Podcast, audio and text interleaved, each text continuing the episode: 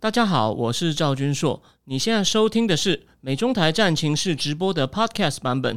每个礼拜一跟礼拜四晚上八点钟，我都会在 YouTube 上直播，用最口语化的方式，深入分析最新的美中关系与影响台湾的重要国际局势。想要第一时间收看直播，记得在 YouTube 上搜寻并订阅我们的频道“美中台战情室”，也别忘了加入我们的 Telegram 群组，在我们直播与 Podcast 文字区都有连结，可以点进去哦。好的，呃，各位美中，对不起，各位赵君硕正音智库的订户，大家好。呃，首先祝大家新春快乐哦。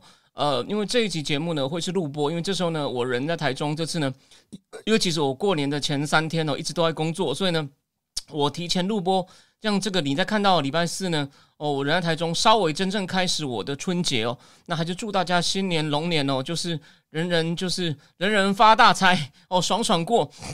那在除了今天的节目以外呢，我们未来上半年呢，呃，都会跟各位介绍美国政治、经济、社会的各个面向，绝对都是从一流的著作。然后，如果你有点怀疑的话，或者是你觉得怕推荐给你朋友底气不够的话，今天的节目就非常有代表性哦。如果他是有可能哦，愿意你愿意帮个我忙，让他有觉得他有机会成为我订户的话呢，你把这集的 link 偷偷传给他，我我保证你值回票价。这集内容有点难，但也没有那么难，就。这个作者呢，他是 NYU Stern 商学院的这个经济学教授，他把很难的内容已经尽量讲的很简单。但是呢，我们呢今天先用口述的，也会配图，然后呢之后呢还会写成书面，因为这个东西绝对不是你听一次哦就就可以完全掌握的。我自己在做笔记的时候呢，虽然他很浪，就是很花我时间，还有我不能过年送出去玩，但是呢，我心里是很满足的。那最后再附带说明哦，我之后会讲一下苏启这本书，大家虽然很讨厌他，不过我们不要因人废言，但是。我们大部分主要是批他啦，在战情室里面，它里面也讲到什么台湾啊，长期国际孤儿啊，国际研究人才不多啊。哎呀，I agree。哎，那问题就来了，各位观众啊，你自己不是行内人吗？啊，你做了什么？啊，你这本书难道对美国了解多吗？它里面写的东西其实还是很表面哦。以他的资历来说，他写的东西真的没有什么了不起。最好 proof 什么？谢谢，就在这里。虽然我们知名度还不够高，但我会继续努力。我们的东西呢，都是。基本上都是很硬的东西，但是呢，我尽量讲的很简单。好，那我们今天呢，就来讲这本书。Thomas Philippon 是一个法国佬，跟那个写二十一世纪的资本论的这个 Thomas Piketty 呢，也和也和写过这个文章。那今天他要讲的东西叫做什么？叫做为什么？这原来原文叫做 The Great Reversal。大家知道 reverse 就反转，反转什么？美国经济本来是最有竞争力的哦，本来是自由市场的典范。哎，这就是他厉害的地方，这就为什么他能够在世界顶尖名校的一流商学院当经济学教授哦。他透过总结别人很多研究，还有他自己的研究，用很深入浅出的方式告诉一般的读者，美国经济为什么出了反转？反转就是呢，市场结构变得僵化，而且市场结构变得僵化呢，哦，这个价格变高。价格变高，所以呢，影响了消费者福利，就是一般人民就更苦了。呃，就有点像韩导讲的，庶民为什么美国庶民为什么越来越苦了？而且呢，我们今天虽然我今天的精华说穿了，就刚刚那几句话就完了，但是我们用各种证据资料，而且是完全符合严谨的学术标准的东西哦，来证明给你看这一点。那还有这次我觉得这本书内容真的很棒哦，我可能会再加开一场，但是我先不要 promise 日期，不然我做不到，对各位不好意思。但是呢。这个太值得做做笔记，然后分享给各位了，保证你星巴克的钱不白花。好，那我们废话不多说，我就就开始了。好，那我们先讲哦，就是呢，我刚刚讲了嘛，美国的经济出现反转，就是因为呢，这个产业竞争的程度降低了。那怎么样要看这个产业竞争的程度降低呢？我产业竞争要看什么？集中度，就是呢，是不是都被我大公司把钱都赚走了？集中度哦，就是这个产业是有很多小厂，或者呢？它是被大厂哦大厂所宰制啊，这些厂商他赚了多少钱？你看哦，不是说只有几个大厂就一定啊，就是什么黑心商人垄断不一定。菜虫像以前王世坚喊的南北菜虫一起垄断不一定。这些厂商他到底赚多少钱？还有消费者为了跟这些厂商购买产品或服务所付出的价格。好，那这个产业的，它第一个指标最重要的是 concentration。这个 concentration 呢，它像它这个作者做了个很有趣的比喻哦，他说这个东西呢。有点像胆固醇哦，它有好也有坏。那坏的是呢，你这个产业越集中，里面的人越大呢，就可以阻挡竞争的进来，而且呢，彼此里面厂商呢可以勾结合并。就我刚刚讲嘛，南北菜虫哦一起串联，或者有没有以前台湾的那个面板，那个台湾的为什么那个台湾的友达的高管去坐牢？因为他被三星告，三星当这个廖北亚说台湾的厂商呢勾结垄断价格，类似这种事情。好，那再来哦。但是呢，如果集中的话呢，产业越大者恒大情况呢还有好处哦，所以不一定永远是 not necessarily a bad thing。什么意思呢？好处是什么呢？好处就是呢，它可以去增加效率哦哦，因此呢，它越增加效率呢，所以它增加营运效率，成本变低，然后呢，它也许就可以降价啊。因此呢，哎，大家就来买东西又不错，有没有？但是呢，你如果只看集中度是无法确定好坏，要跟利润价格一起看。我们今天呢，就秀各种各方面的证据，然后呢，建立因果关系，让你比人家不是只是泛泛的说啊，美国现在情况很不好了，贫富差距变大。Why？今天哦，我们从头讲，从头仔细讲给你听。好，那先但先讲一些基本的经济学概念哦。一个厂商它能够决定价格的这个东西呢，跟所谓的需求弹性有关。但我觉得这不是最根本的解释，它只是告诉你说。但是呢，这是个暂时够用的解释，什么意思呢？就是呢，我价格每上升百分之一，哦，需求会因此减少多少？哦，比如说这个举例啊，胡须章卤肉饭，如果从五十块变五十五块，涨了十趴，它会少卖几碗，还是大家太爱吃胡须章了？哦，这个销售量不变，只是边吃边干掉。We don't know，各个情况不一样，所以胡须章你可能对比较穷的，那每个一天一天五块，一天差十块，你不要笑。他可能还要孝亲哦，还要交保险，whatever 哦，或者还要交赡养费，打一天差十块，一天差三百块，他他换到别家去了，有没有？这是比较夸张的哦，或者是比较夸，或者是电脑，那 Apple Apple 如果又涨价了，新的 Apple 涨价，干我去用 Android 了，类似看消费量会减少多少。好，那再来呢，我们就要讲一件事情了，在一个充足够竞争，随时都可以进来，就是比如说王浩王浩宇的袜子不错。哦，那大家也都来卖袜子，那呢，价格会怎么样呢？会等于你生产出最后一双袜子的哦边际成本。那你你就觉得说这怎么可能？我可以告我可以告诉我可以告诉各位哦，我可以告诉各位哦，如果不是这样的话，你价格高于边际成本的话，就表示还是有利可图，就有人会持续进来哦，除非有什么很特别技术障碍，比如说那个陈山顶的东西，呃，只有他那个甜味只有他做出来。但是呢，你举例嘛。有些很有名的地方，在旁边就会开一家一样的，然后呢，甚至价格卖更低啊。反正呢，当然了，那种比如它味道很特殊啊，它就可以卖的比成本高。为什么？因为没有人能替代。但是呢，如果只是比如说那个这个卖伞哦，卖一些一般的东西的话呢，大家会持续进来，最后就弄到呢，价格会等于生产最后单位的边际成本，所以它的利润是零。当然，在实际生活中可能不会这样，可能也没有赚多少，就是比你。你就说，就说他最后通常的利润就剩一点点，跟你去外面上班差不多。你看，如果比较好的话，大家就会不上班，跑来一起做这个，就做到最后，这就叫均衡不动了。哦，就会有一个均衡的数量跟价格。所以呢，我们秀一个图哦。如果没有修过经济学，第一次可能会有点困难，但是呢，有修过的就复习一下哦。我第一次看的时候呢，也要稍微暖身一下。虽然对我来说这不难，你看哦，就是哦，如果。这个厂商生产最后一单位或生产出最后一一双袜子的成本是这里，这是需求曲线，就是不同的价格之下，哦，他愿意买几双王浩宇的袜子，那那这个呢，这是它的成本，所以呢，价格就会在定在这里，也就是呢，到在市场上的最后，因为最后成本在这里，所以呢，价格就在这里。我刚刚讲的，这是一种推演，就是理论上会弄到最后都没有人赚钱，最后一个人进来，他至少能够把原来的成本回收吧。就是我原来钱滚嘛，但我说了嘛，实际生活跟经济学理论不会那么符合，他多少会赚一点，就类似于他去外面外面上一个很鸟的班的工资，但 it doesn't matter。好，这个呢，就是在完全竞争市场下，随时都可以进来哦，把最后的利润都还给消费者，所以呢，均衡的价格就等于它的成本，然后呢，对照这条需求曲线哦，在这个价格下，有这么多人就去买了他的袜子，那在这个在你看哦，就是。比如说，在这条线上，你看我现在画这条线上，这个人是，他理论上他是愿意付这么多钱去买的，可他只花了这个价格买到，所以呢，他赚到了。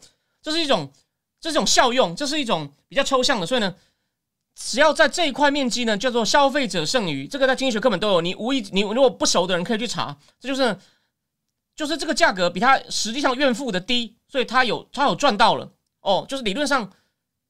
你可以对他抬价，真的你不知道他心里想想什么。哦，所以呢，他赚到了，OK？就我还有我还有我我本来愿意多花一点钱，但我现在就可以拿这些钱去买别的东西，好，那可是现在哦，我我们来看哦，我们来看哦，如果这个厂商有他这个这个这个这个这个行业，它不是人人都可以进来哦，它它有市场力量，就是比如说了嘛，陈山顶的东西明明都是那个青蛙下蛋，陈山顶的特别好喝，我就我就可以抬价，不然你去隔壁买啊，你看隔壁有没有一样的味道啊，或者是那个什么，或者是台南的某家牛肉汤，所以呢，他他抬价之后呢，你看嘛，根据需求曲线，价格比较高，那愿意买的人就变少了，所以呢，价格价格变高。然后呢，对照这个成交量，就市场上成交去买的人有没有跟这边比变少了？有没有变少了？那你看哦，我再讲一次哦，价格在价格在这里，成本还是一样哦，成本还是一样哦，所以价格扣掉成本哦是差这么多，然后呢量这么多，两边一乘，这个方块就被厂商所赚走。那原来的所谓消费者剩余呢，就从大三角形变成小三角形了，这一块哦。叫做福利损失，deadweight deadweight loss，就本来这一块呢是消费者他实际上愿意付的价格比实际价格高，就他爽到的部分就没有了。这就是非比较偏向于市场集中度变高，厂商有能力抬价时候的一种理论分析。大致但细节细节我们这边不讨论了，细节也我也我也没有能力哦。专业经济学家也会觉得很烦，但是这个大理论分析。绝对是没有错的，各位可以放心。好，那我们现在继续。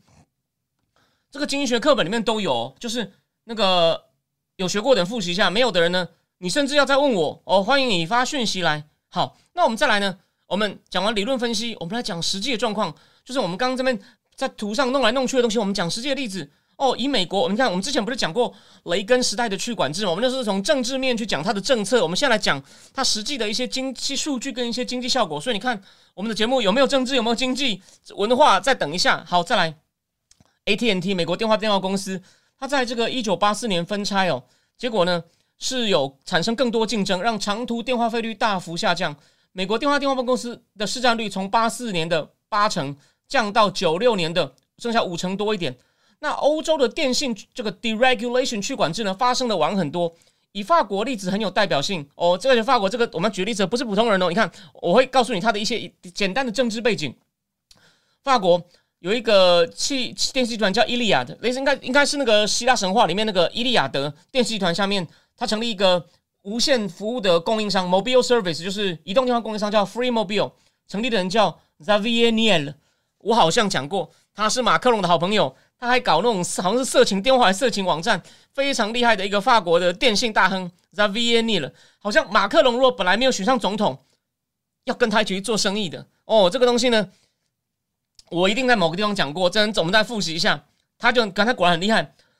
他在二零他的底下这个 Free Mobile 在二零一一年拿到四 G 执照，那时候呢，法国已经有三家电信就是手机的供应商，无线无线网络的供应商。它呢就变成第四家，效果非常明显。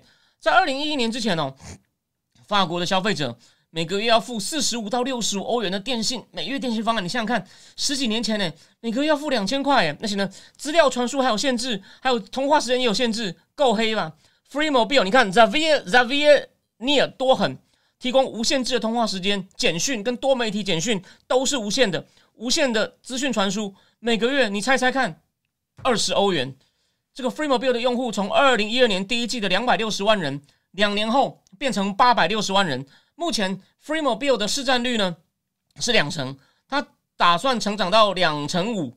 那当时哦，就说这种他这样大降价，这种这种这种破盘价呢，就是给消费者的利益呢散布的又快又广。于是他当初那时候本来已经原来三家有牌的现任者呢，一家叫 Orange，发文叫 Orange，一家叫 SFR，一家叫做 Bouygues Bouygues，然后就也就推出类似的。廉价的一个廉价的这个电信服务的品牌，跟一样的月租二十元方案。所以呢，在这个 Free Mobile 进入市场后半年，法国消费者付出的电信费降了四成。哦，无线网络服务呢，之前法国、美国对很贵很多，现在便宜很多。其实这就是这个这个多这个 philippo 所要讲的 Great Reversal，就是。欧现在美国比欧洲还糟糕，所以你不要以为哦，就是欧洲有最多问题。我以前这样以为，所以呢，我看了这这本书非常重要，所以对我就附对我这边附带说明一下哦，这本书是二零一九出的，所以他讲的东西大概是到一八，最慢最快大概到主要是到一七。你想说靠背啊，已经过七年，教授说你坑我，这本书经得起考验呢。所以呢，他讲的格局并并没有变化。那所以为什么？这就是为什么拜登政府一直要对付那个寡占商？有没有？我之前讲那个我写川普那篇文章的时候，有没有提到过？那 Mula 都讲的有 咬牙切齿，有没有？但是它某种程度上存在的。那我们就，但我们在最后讨论这个问题前，我们先再多看一点资料。我们最后再来。你再进行思考，或你要跟我讨论，我都很欢迎。好，那所以呢，就说法国哎，reverse 的法国，我们就先用法国代表欧洲变便宜，而且呢，品质也改善了。所以呢，好，那除了这个电信，我们再看另外一个叫一个有效率的 effective 的，就 efficient，对不起，不是 effective，efficient 的就是更有效率的 concentration。Walmart 这个 Walmart 在一九六九零年代呢，对美国的零售业哦影响非常大。哦，它在零售业带来的改进呢，对美国的经整体经济成长也有很大影响。在九十年代的前半段和后半段呢，哦，这个零售业的效率改善呢，有三分之一啊，都可以都基本上都归功于沃尔玛，你就知道这不是开玩笑的。那沃尔玛的这个利润率有些微下降，可是呢，这可以用它所谓经增增做这营收上的惊人增加解释，因为呢，营业的利润率有只是平均，沃尔玛进了多少货，你自己想想看，那种就像台湾的这种。什么什么那个小北百货，但沃尔玛的规模大不几，可能大大几千倍甚至几万倍。而沃尔玛的扩张，让它后来必须要卖一些利润率哦比较低的产品。那沃尔玛呢，让零售业的集中度、集中度、集中度提高哦。所以呢，就是呢，有很多都被沃尔玛竞争不过就倒了嘛。那大家等一下哦，因为我这个这个要是图秀图太多，我之后都会补给各位哦，我都会补给各位，什么意思呢？就是我会补给，我会补在正经智库的文章里面哦。可你看一下这张哦，你看沃尔玛，它那个产业集中度有没有？就一路往上跳。那下面这个是利润率，所以呢，集中度提高，利润率、利润率、利润率降低。OK，你你这样，你这样应该，你看哦，有没有看到两条线？一个往下掉，一个往上升。所以呢，很明显，放心，我会再贴，好吗？好。那这个呢？这个这个这种这种。因为它效率下降，它的价格下降呢，让美国消费者的购物支出呢，大概节省了三十趴，三十趴哦，这是好消息。不过呢，这最后提醒我们哦，沃尔玛的这个价格能下来，还有一个，还有他这边提了一个因素，他只是为了要让他的论证完整，他提了一个没有那么重要，但是他值得一提的因素。他说，因为联邦政府的最低工资在八年下降的，这跟雷根有没有关系？我还要去查哦。我现在我没有充分证据，我先我先不要讲。好，那我们继续。很多零售业的员工只拿基本工资或更少，大概有四分之一的人基本工资 or even less。而零售业是美国第二大哦，这个雇佣最多拿基本工资员工的行业，第二大，所以其实是呃非常的非常的夸张的。OK，就它是它是这个基本基本工资的基本工资的大户哦。好，再来，而有学者哦。他他那引了一堆学者名字，我就跳过，我就直接告诉你，有学者在二零一一二零一七年研究发现，如果基本工资提升百分之十，那么零售价格会上升零点二到零点三个百分点，其实一点点而已。而七从一九七九年到一九九五年，最低工资掉了三分之一。你想想看，我们跳脱这个，你就知道美国一般人为什么莫忘世上苦人多啊？这不是口号啊！你想想看，美国诶，美国诶，有 C 哦，所以呢。基本工资掉了三分之一，所以是造成零售业的价格呢下降一趴，当然才一趴而已，一趴幅度并不大。作者也承认哦。而沃尔玛能够主要能够把价格拉，就是他提供的不管是伞啊、枕头啊、棉被啊、哦零食啊，甚至什么沙发啊，甚至工具什么砖子啊、螺丝起子啊，whatever 日用品、袜子啊，哦这种各种东西，甚至小孩的玩具啊，我不知道小孩有没有玩具啊。我在美国，我在纽约的时候逛的是另外一家。我好像叫 Target 还是什么？哦，不是 Walmart，Kmart，我去的是 Kmart。OK，主要原因是效率提升，而他把这个效率提升之后呢，经验效率提升以后呢，他把这个省下的成本呢，就回馈给消费者。那那这个沃尔玛它是先进的供应链管理，是这场革命的关键哦。透过它让它的沃尔玛它内部的存货系统让供应商自己管理，其实后来有人也学到了，有没有？宏基 Gianfranco Ranci 他已经死掉了，宏基也是这样，他跟供应商充分合作。让让他的供应商呢，就是就宏基能够这样卖，他也是都是跟他的卖场哦充分合作哦。继续讲，沃尔玛的供应商要自己管理自己在沃尔玛仓库里面的存货哦，供制造商可以直接监控哦。比如说我们的枕头或者是我们的辣椒酱在沃尔玛门市的数量不够了哦，如果在存货在某家店太少，赶快安排发货哦，这样才能够货尽快出清，不要留在手上。因为你学过财务都知道，有一个东西叫货品周转率啊，多久才卖得完？OK，哦，好，那这样的科技呢，基本上降低了存货管理，就是 inventory management 的成本，然后那提升了效率呢，就以降价的方式哦回馈给消费者。那还有两位经济学家呢，在这个二在一五年二零一五年的一篇论文发现哦，超大卖场就是 super store 跟线上购物呢，提升了零售业的生产力。但从美国的零售业例子看出哦，所以集中度不是衡量竞争的好指标。因为你看，沃尔玛沃尔玛的规模越来越大，可是呢，它的它的利润越高，但是它价格在往下降啊。You see，它利润率还不一定，看它利润率也也掉了，价格下来，所以呢，你不能只看一个。你看这个很好的例子吧。所以呢。再来，我们要讲哦，除了沃尔玛之外呢，我们最 general 是这是虚例，我们来讲比较 general 的。你要看每个行业的产业集中度需要指标哦。这个呢，这个指标叫做 HHI Herfindahl Hirschman Index。这个我在以前我是产金所的，所以呢，今天都有这些东西呢，对我来说其实还有有一定的熟悉度。当然，我也生疏一阵子，但是基本还是懂。我是产经产业经济硕士。这个呢是每一家公司市占率的平方的数值的平方。一个值，然后再把它加起来。我们等一下算一个给各位看哦。等一下，先等一下。这个值呢，最高是一，就是呢都被一家公司吃掉了。比方说什么，嗯，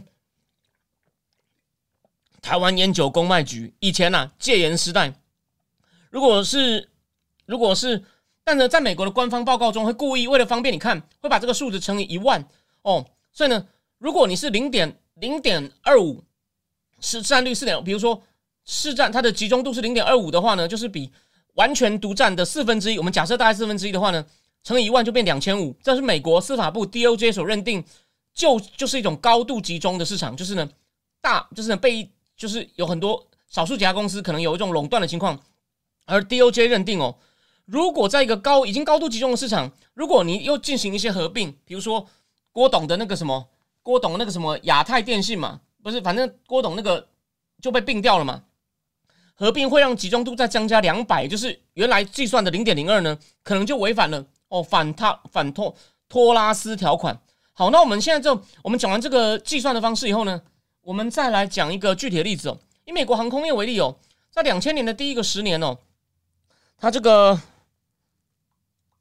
它这个 h e r f e n d a l e Hirschman Index 呢，从零点一上升到零点一四哦。那我们来看一下这个二零一六到二零一七年的这个。六月一六年六月到二零一七年六月的数据，有前四大航空，美国航空占十八点六，西南占十八点四，Delta 占十六，达美占十十六点八，联合占十四点八，第五大 JetBlue 哦，这个蓝喷射机呢只有占五点五。可是哦，这作者又提醒我们，看这就是专家嘛，你用全国单一市场去衡量集中度哦，是一个很容易有偏误的指标。为什么呢？因为啊，那个所以呢，这个有一个机构叫 GAL。Government Accountability Office 政府问责办公室呢，就把这个所有这些航空公司分的的航线呢，把从运量由高到低大概分成五类哦。第一类是运量最高的，总共有三十七种三十七种航线，比如说洛杉矶到纽约哦，这个这个纽约到波士顿，然后呢，这个波士顿到 Texas 这种比较高运量的。那如果你看只看这高运运量最高的前百分之二十的三十四条航线哦，它的这个。Herfindahl Hirschman Index 高达零点三七，所以你看集中度不能只看全国性数据，要看厂商真正营运营运的地方市场，因为对吧？你不是所有东西，我举个例嘛，那个那个很多东西不是说全国只有一家嘛，你其实是在附近的买，比如说在附近用餐，在附近买超市哦，或者是你总不可能说像这样有一种例子比较特别，我这边就举个生活例子，我们结合理论，我们把理论实结合。香港、深圳之前超市有价差，他们就会互相跑来跑去，那是因为近。可是其他地方，香港那么小，离深圳那么近，那才那才做到。其他地方你是啊，你你过去要花多少钱？你要花多少开车要花多少油钱？所以不可能。你可能所以以前经济学那个经济地理不是有个中地理论嘛？我只是简单提一下，告诉你，有它的你算集中度要考虑到它市场营运所及的范围，餐厅、超市哦，甚至电信、网络也一样啊。你不要看台湾因为太小，所以每一家都是标全国。我就记得以前最早最早有那种 PHS phone 的时候，有分北区、中区、南区，有没有？OK 哦，那那那这种东西在中共就比较，因为它够大哦。还有是医院，医院也一样嘛。当然，有些特殊的病，你一定要跑到首都的大医院哦，那个是另当别论，那就是一个全国性的市场，罕见疾病。可是你不可能因为有一个医院，它比如说宗教的不收挂号费，很远就跑去嘛，所以要看要看地区。所以呢，全国性数据呢，只是一种代表。那一些大型的全国公司呢，是是大型的全国性公司呢，赚到收益，在过去二十年来，在占就占整个行业的比例，的确是越来越高。可能就这个数据供你参考，因为它不一定有意义。那前面，而且你看前面航空的例子，就是呢，在某些特定的航线，运量最高的航线，哦，这个集中度最高，而且更强的证据在于，我们再来补强，就是只要这个行业越来越集中呢，就要大强者越强，大者越大，它的利润跟价格都上升，就是被厂商赚走了，哦，我们庶民就怎么讲，荷包里的钱就变少了。所以呢，如果出现这种情况，集中度、利润、价格都往上升的话呢，这样对。消费者对乘客，或者就以航空来说就是不好的。好，那我们再回到沃尔玛跟亚马逊的例子。前面讲到这个沃尔玛的价格啊，其实它到了二零零五年就停止下降了哦，而且是跟这个线上购物的发展呢是差不多。那时候线上购物开起来了，是差不多同时是也没有错。我自己哦，在二零零三、二零二二，我还在中央念产经所，说我开始买一些原文书，就从 Amazon 买，就拿我妈的卡去刷哦。那这个特别呢，是这个 Amazon 的成长，就是其实就是那时候啦。你看嘛，所以沃尔玛二零零五也不降了。那亚马逊在成长的时候呢，它价格大概是持平的，所以它不是靠销价竞争哦。但是呢，这表示呢，亚马逊的扩张不是靠砍价，是靠改进购物经验。那到底亚马逊上线上的价格是是高是低呢？诶，我们这边举个例子，你想一想，这边先稍微推理哦。我第一次时候也想了一下，但也没有很难。如果一个东西在亚马逊上卖二十美金，哦，你愿意买？那你这个你在当地的商店也买得到，那当地商店卖十七，你为什么愿意在亚马逊买？因为呢，我按个钮，我不用出门，所以便利又省掉这个交通时间。那我问你，那就作者问你一个东西，那这个东西如果在实体价格更低，低到多少你愿意啊？那我不要在亚马逊买了。我我知道实体价格，假设我知道这个东西要实体价格多少钱，那它要低到多少，你愿意不要在亚马逊按钮，而你愿意去买？好，假设这个这个我刚刚讲的东西，它只要在实体商店低到十五块，你愿意去实体商店，表示。亚马逊卖二十，表示呢，你心目中我值得我花时间出门换衣服，甚至做捷运，反正 anyway，它值我，它值五块钱，就值我省这五块钱。那换可换过头来，这家实体商店是卖十七块嘛？亚马逊卖二十，跟想想看，所以其实意思是说，亚马逊呢比你愿意付出的价格还便宜两块，什么意思？就说。亚马逊呢？你看哦，你这个这个这个地方，这个地方，这个地方，我本来要低到十五，低到十五，我才愿意去买。那实际上，它，你把十七，你把这样，你想想看哦，理论上你把十七加五是二十二，也就是呢，你去那个地方还要额外付出五块，你总成本，你我说了嘛。本来是你心目中愿意花时间加，甚至交通费是五块，那你加上你在那付十七块，所以总共付出二十二。那你在亚马逊上呢，只要按一个钮就送到你家来，门口一拿，所以你只要花二十，所以呢总成本加起来你是省两块，懂我意思吧？听不懂你再可以私信问我。所以整体来说，亚马逊的出现呢，其实让价格下降了，这个就这种，我们就延伸到推理。而但是呢，这个价价格下降的好处呢，是谁享受到呢？Amazon 跟沃尔玛不一样，所以这边有点社会学意涵喽。沃尔玛的降价是让低收入的消费者受惠，Amazon 对于中高阶中产，就是高阶的中产阶级很有价值，因为呢，他们的可支配所得比较高，跟时间的机会成本，我就省下我带我小孩去买糖果哦，我在网络上他看到电视，我就去亚马逊按一下送过来哦，就这个意思，省掉了哦，而且呢，你把省下的时间乘以，比如说这个人每小时的工资，因为专业人士。大概有一定的薪水嘛？你不要跟我讲说每个人工资都不一样，有啊，不同等级总监大概多少钱？你可以算出来，他平均他每个月工作时间除以他月薪，大概知道总监的薪水就会比基本工资可能是是五倍，所以你可以算嘛。哦，比如说一个广告，我像广告公司的总监，好，那所以有一群经济学家在二零一九年研究发现呢，电子商务呢在二二零一七年哦达到了总消费量的百分之八，这应该指这个全国的 GDP，而电子商务带来好处呢，相当于提升，等于。带给每个人多消费一趴的一趴的金额，就是呢，电子商务呢等于因为它变便宜了嘛，所以你可以多买一趴的东西，就是一趴，你可以多多花消费一趴在别的东西上，这差不多是每个家庭一千美金哦，这其实也不算少。而且呢，还有好处是来自于节省了移动成本，尤其在人口密集的地方，因为人口密集地方，我出门越容易遇到塞车，所以呢，这个电子商务呢是很有好处的。OK，然而亚马逊的利润率跟零售业平均差不多哦。不过呢，亚马逊其实做了很多投资，这个呢，我说了，我可能在加开的时候会讲，这个这个是牵到另外一个重要的话题。好，以后再讲。那难道这样听起来都很棒啊？亚马逊难道没有问题吗？好，喂，这个作者提醒你不尽然，所以你看他的推理很严谨。亚马逊的定价不是静态，是动态的。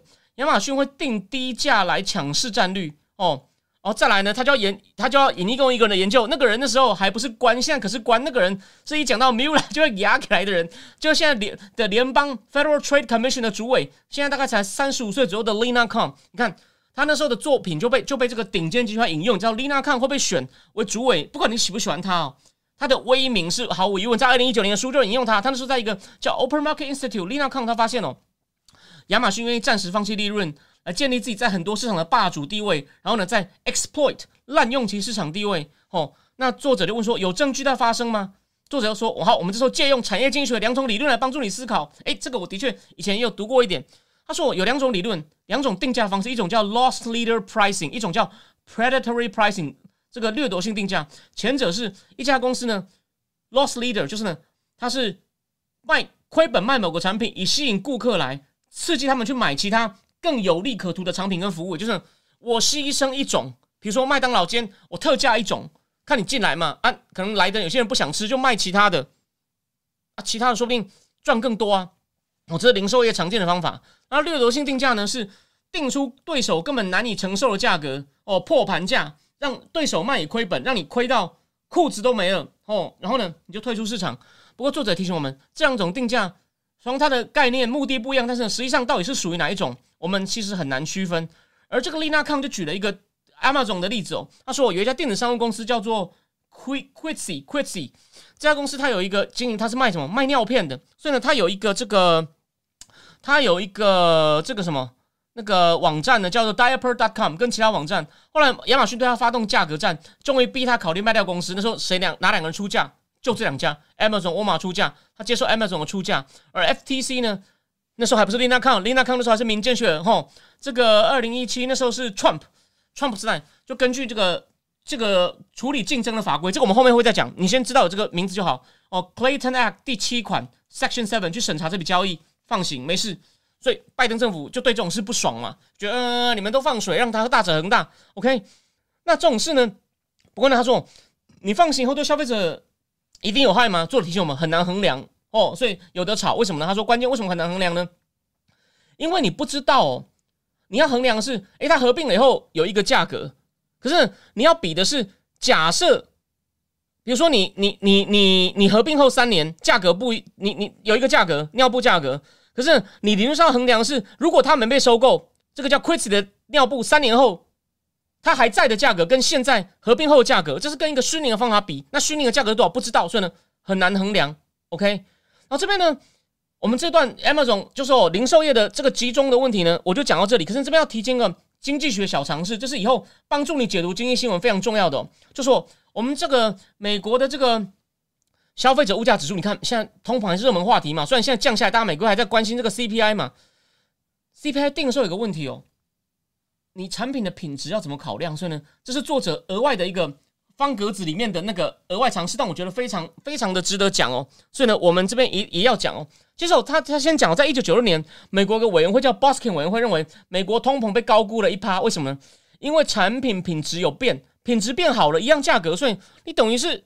你等于是，所以你不能只看这个价格，它其实品质有变好。所以张五常曾经讲说，中共的经济哦，九零年代一九九零年代哦，哦中共，他说大家都说中共九人家有有通膨，因为那时候各省竞相投资。但我常说，你要是考虑到那时候产品哦开始改革开放，产品品质变好很多的话呢，那个那个那个账面上的价值升高不算什么哦。以前的国营事业东西多烂啊，后来民间企业提供了，品质变很好，价格涨一些，总的来说还是棒哦。这个概念你应该能掌握。因为呢，有些产品品质变好，或者呢还有新产品的加入哦，所以呢，他认为美国通膨高估一趴，想一趴很多吗？哎，各位，当年的通膨只有二点九，所以这是很大的错估哦。好，那我们回过头来讲，CPI 是美国的这个 Bureau of Labor Statistics 劳动统计局所所编制的。该局呢，从美国的这个数千个零售点哦去统计，基本上是数万种产品跟服务的价格。如果这个月跟下个月衡量的东西都很容易，比如说同样的东西，你这个月花一百买，全部一样的东西哦哦，十一住行娱乐哦，朋我们的举举举个例啊，十一住行，照，你甚至。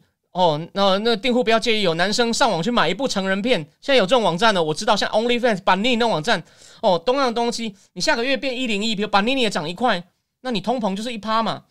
但如果有新商品呢？他说这个 CPI 的编制是慢慢纳入新商品。哦，汽车是一九三五年，你看这个长这个这个知识很有趣吧？冷气开始纳入消费者 CPI，一九六四，手机一九九八，可是呢，都是已经在这个价这些东西价格跌了很多之后。而这边呢，其实作者讲的东西有点不清楚，所以呢，我没有完全懂。这边我承认，因为我觉得不要不懂装懂。他讲的太简单了，也不是我的问题，不是我看不懂那边硬撑想骗你喝咖啡钱哦。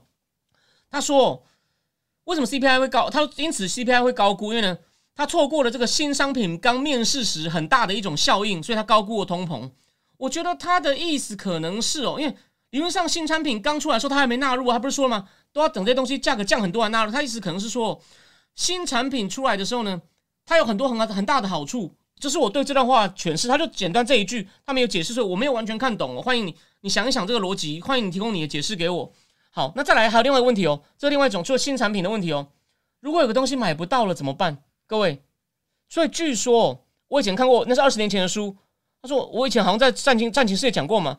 你要比较物价的话，那请问斯里兰卡或孟加拉都有黑白电视，不要笑。广州还有在供货给南亚的黑白电视工厂。要不要纳入各国比较 CPI？你说啊，这不这怎么比？其他国家哪有黑白电视？OK，这就是问题啦。或者是印度还有打字机啊，所以这个要就是用什么比？其实这也是个问题。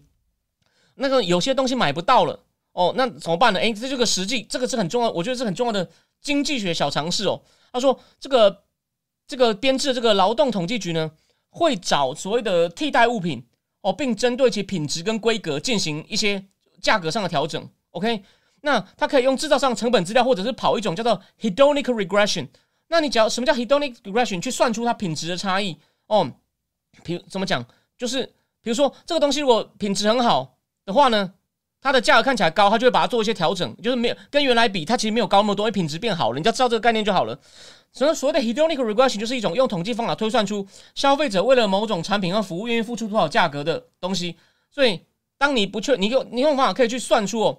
相对原来东西，这个新的东西呢，它们的价格的比例哦，价格的比例，你只要知道这样就好了。所以这个东西现在东西到底是贵了还是差不多一样哦？比如说我举个例嘛，我们举个最简单的例子，本来巧克力是里面两块卖十块，现在里面分两块包的没有了，变三块的，但变十五块，那就一样嘛。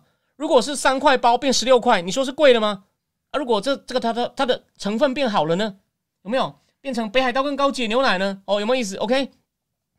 但如果呢？如果无法明确估计出明确的品质调整的话呢？Bureau of Labor Statistics 会以同样地理区域中类似商品的平均价格来代替。好，我就告诉他怎么处理。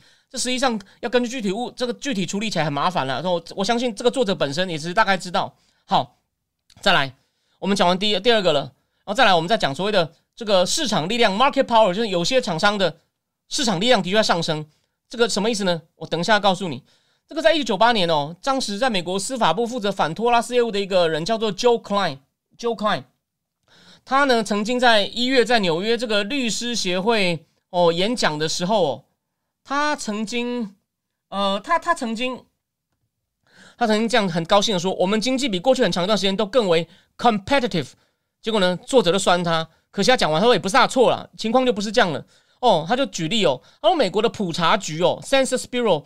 有收集各行各业产业集中度的资料哦。不过呢，后来哦，在二零一六年哦，这个那时候的这个经济顾问委员会哦，就是总统就 Council of Economic Advisor 主席 Jason Furman，他在推特上还很活跃哦。他也是率先跟这个 Lawrence Summers 一样，就说这个拜登时拜登时代的通膨很严重的人，所以他现在是很活跃。然后我们之前节节目也讲过他，Jason Furman 就说，大部分的行业哦，他根据这个资料，他就说，大部分的行业在九七年到二零一二年这十五年之间哦。前五这个每个行业的前五十大公司的营收呢，占整个行业总营收的比率有上升，就是呢，大的公司呢赚就是呢在行业中的分量越大了。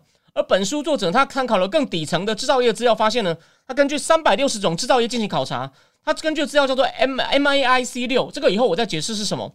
M I C 六呢，他说我在制造业内，他选了一个东西叫做 crh 什么叫 crh 就是 Concentration eight，看前八大公司的集中度占产业多少。前八大的公司呢，在某一个行业里面的集中度呢，在三百六十种制造业呢，前八大公司的平均的集中度从百分之五十上升到五十八，哎呦，这不小哎！你们看到，然后再来，在非制造业的产业呢，它进行一个叫 NAIC 三，这个我以后再解释，你就先忍耐哦。七十多个这个非制造业的行业发现呢，这个 CR eight 就前八大的数值呢，从十五上升到二十五哦，你看也是不小啊，以比例来说是比例来说是我干也是十五到二十五，你看。六上升六成多诶，好，那呢？他还利用还有一个是，就是属于标准普尔的全球市场情报公司的资料库，叫做 CompuStat，这是一个从公司层层次的财务资料库，这不是美国普查的哦。他说这跟普查不同，它只包含包含上市公司的大公司，可是它范围比普查小，可是它的时间跨度更长。OK。有经济学家发现，用这个 CompuStat 资料发现，一样看到集中度增加。在美国，有超过四分之三的产业集中度增加。有没有看到？哦，呆机大雕哦。当然，前面也有提过，全国性资料不能精确掌握集中度的问题。而且，第二，集中集中度增加也不一定代表这个是跟公司的市场力量有关。什么意思呢？比如说，像 Walmart，Walmart 它是因为靠领先同业的效的的那领先同业的营运效率自然的扩张。哦，而不是说滥用市场力量，就是那种 Lina Kang 最恨的，或者呢，有有些夕阳行业自然出现的整病哦，也不是公司滥用它的市场力量。OK，那集中度增加的可能原因呢？我们这边就很仔细讨论哦。第一个是 Jason Foreman 说的，比如说是有一种叫经济租，什么叫经济租呢？反正就是高于成本的收益。记得一件事，你就记得这这，你想怎么那么简单？你可能会常常听到这个 rent，所以有一个字叫做 rentier，或者法文叫 hontier，就指说有些人呢。他赚他的他就能够赚到不成比例的收入，OK，就很像我举个例嘛，你先扣掉这个 LV，你你你扣掉 LV，你扣掉你扣掉 LV 这种行销广告预算的话呢，他在代工厂出来的那个代工的成本，跟他实际上售价差多少？你如果先不算，我说先不算那营销推广请大明星代言的成本，那比那个就是一种租啊，当然他他的租后来会花在其他上面，我举例了。OK，好，那或者是进入障碍增高，所以集中度增加，就是啊，大家都进不来，就我们剩下的现存的整现现现任者瓜分市场嘛。然后还有四个经济学家认为是因为有一种胜者圈啊，winner take all 大者恒大效应。这四个经济其中有一个就是 The China Shock 的作者 David Alter，这个人我讲过他之前的这个呃正念智库里也曾经介绍过他参加的研智库研讨会。好。那这个为什么集中度增加？一共有六种假设哦，所以很你看哦，这很这是非常全面的、非常全面的讨论。OK，哦，哪六种呢？第一种叫做庸人自扰，就是其实根本就没有集中增加，是产业分类太粗，而市场都地方性，你抓不到地方性的市场，所以呢，全国性标准不准啊。前面那个航空的例子有没有？这种假设其实作者说应该不对，只是为了周全，我们还是把它考虑。第二，国内市场竞争下降。这是本书作者的看法，他会一步步论证。今天还没有完全告诉你事情哦，今天只是初初步的哦，大家有耐心一点，所以我才说值得分三次来讲。第三，超级巨星的崛起，因为巨星的生产力特高，可以把人家让别人都活不下去。第四，搜寻成本降低，什么让比价容易？因为这个年代嘛，你就不能够人家不知道，以前没有网络，所以我可以卖比较贵。我相信你很久才会知道，因此助长了胜者全拿效应。等下我一个一个讨论。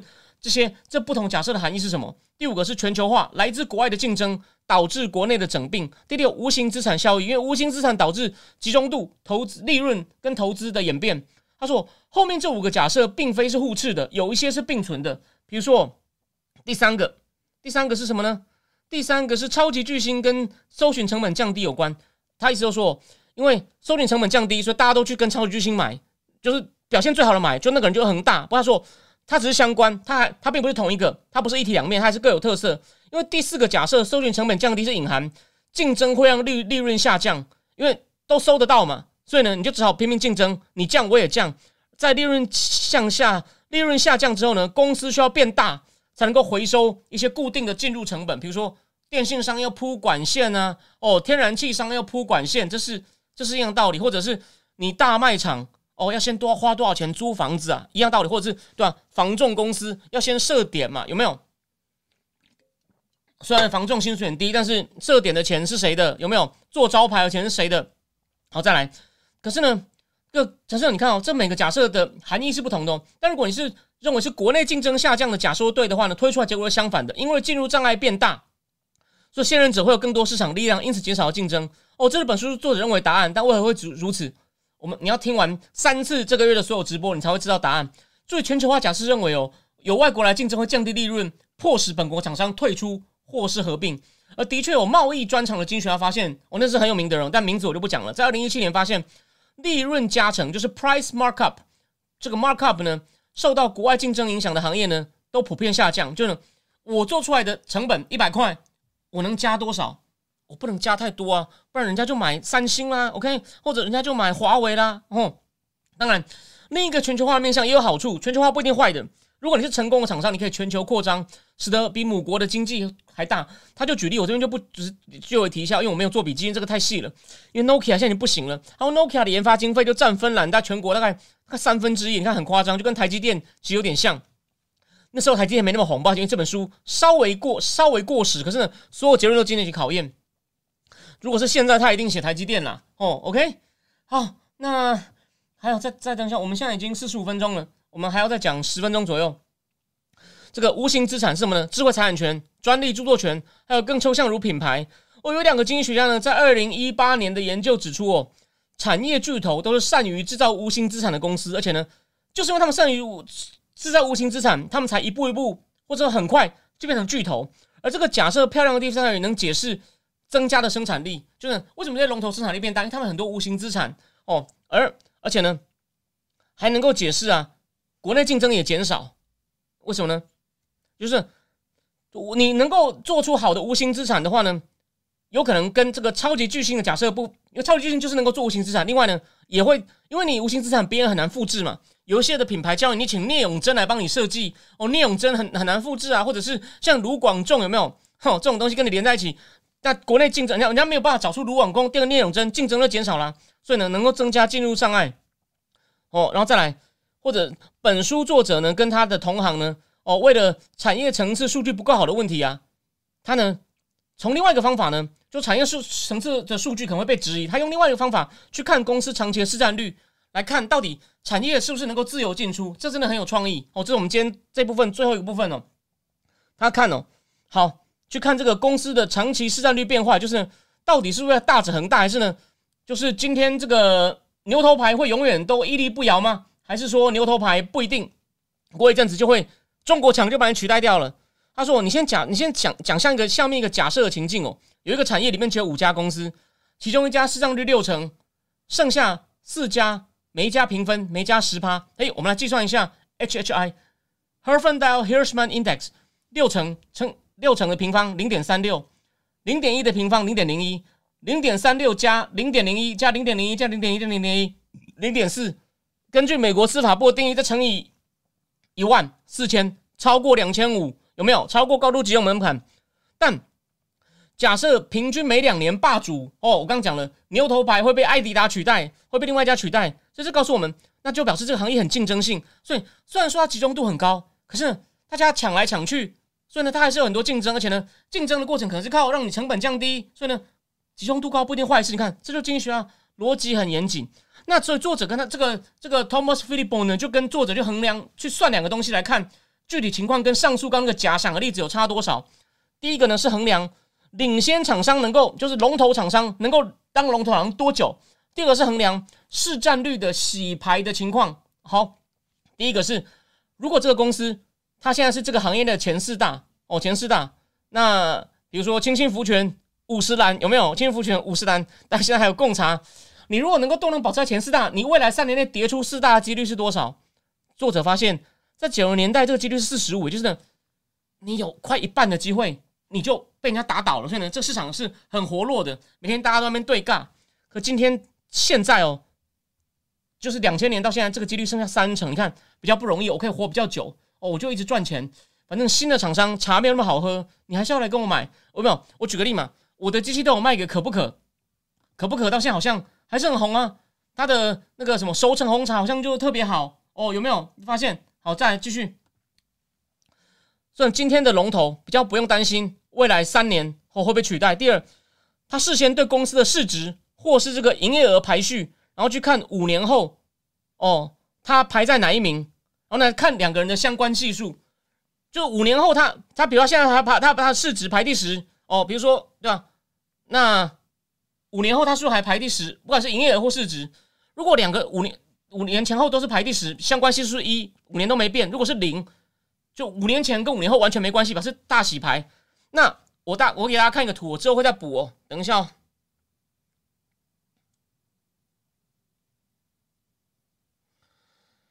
反正呢，这就是他们的这个。相关，他就发现从这个图发现哦，洗牌的情况哦哦越来越少，你就知道洗牌的情况越来越少，洗牌情况越少。这个图我以后会再解释含义。那这两个发现呢，基本上他排除了所谓的低搜寻成本假说。为什么呢？他说，因为在如果是低搜寻成本的假说，会导出哦很小的生产力或革新，会带来很大的变动，就是很小的好事情，哎，这价格一下降下，大家都知道了，然后呢，票就上去。就就大家就去买那个东西，所以其他人就活不下去了。他说：“这跟那没没没有吗？啊，活的活活的人都还在起来，还活得好好的哦，越来越难被洗牌，有没有？越来越越难越越来越难被洗牌，或是越来越难被踢出产业龙头，所以跟搜寻成本是不一致的。但跟哪两个竞争哪两个假设是一致呢？跟国内竞争减少，还有超级巨星，还有无形资产假说都是一致的。哦，那再来看利润哦。”超级巨星、超级巨星假说跟国内竞争减少假说都假设利润会增加，全球化的假说则预测利润因为国外竞争而减少。好，那我们就来看看哦。那至于第一个那种叫做庸人自扰假说，对这个没有预测。好，那再来哦，它就计算的就是公司的利润对这个 GDP，在这个 GDP 的比例，我给大家看一下就好，之后都会补上哦，之后都会补上。然后呢，他说。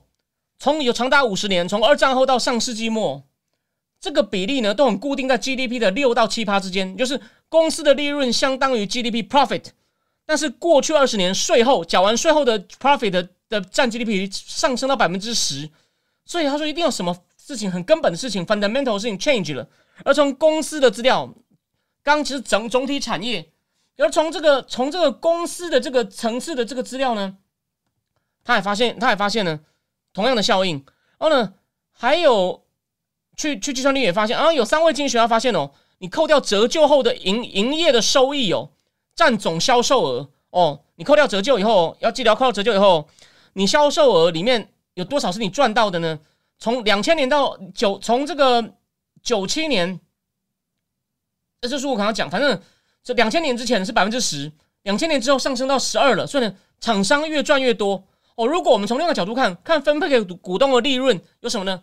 红利、股利嘛，或者是股票回购。哦，从这个股票回购来看呢，跟股东把股票买回来嘛，他发给股东的利润率呢也显著上升。他不主要是因为股东股票回购所驱动，这个我以后再讲。可就发现哦，你当买公司股票，你赚更多了。哦，也就是呢，这比你那么乖乖领死薪水的人有利很多。那谁有钱买股票？资产？看我上一篇。讲中共是谁有资产？美国的资料我会补给大家。美国是哪些人？收入多少的人？就是资产。美国去买那些金融资产的人是美国前几有钱的人。我之后会补给各位。哦，好。那所以呢，然后他提醒大家哦，就说这个公公司回购股票呢增加非常大。这个我在其他就说我在之前节目简单提到过。虽然这不是我最专长的，这东西很重要。这其实这已经是个社会政策的问题，这不光是纯金融的问题。所以呢，现在很多公司都回购大概高达百分之三左右的公司资产，这个不小。所以呢，从事实面来看，很简单，市占率哦越来越集中哦，而且呢，集中的时间也越来越长。我在未来三年内，我跌出前百分之四的几率变小了，有没有？变小了哦，市占率也越来越高。那这个比这些利润也增加了。那所以说，利润增加是跟市占率越来越集中，就是越来越少人在这这个行业里面，而且呢。我称霸被取代的机会越来越少了，因此造成我利润增加吗？作者说有有，兼这些我们这有他，你看我这样一路推下来，所以我才说了，我会再写成书面告诉各位，利润增加就是因为市场集中度增加。作者他自己跟他的合作者还有另外三四位经济学，另外另外的三四位经济学家，三位经济学家在二零一七年有两篇研究都发现，在产业集中度增加的行业，公司利润增加。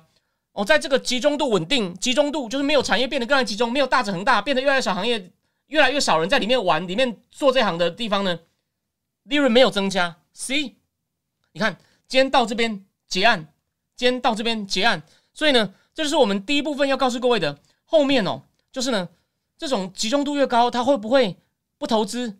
哦，这些东西还有，到底这个集中度，我们确定的，它利润增加，是集中度增加。但集中度为什么增加呢？再来就不是经济模型了，我们来谈一些具体法律执行，跟我们前面那种雷根的这个去管制革命呢，哦，也有也有一些关系。好，我最后花一点时间讲一个东西哦。Niall Ferguson，Niall Ferguson 在那个什么，在这个呃，Bloomberg 写了一篇文章，他已经不在推理，他在有点在制造恐惧。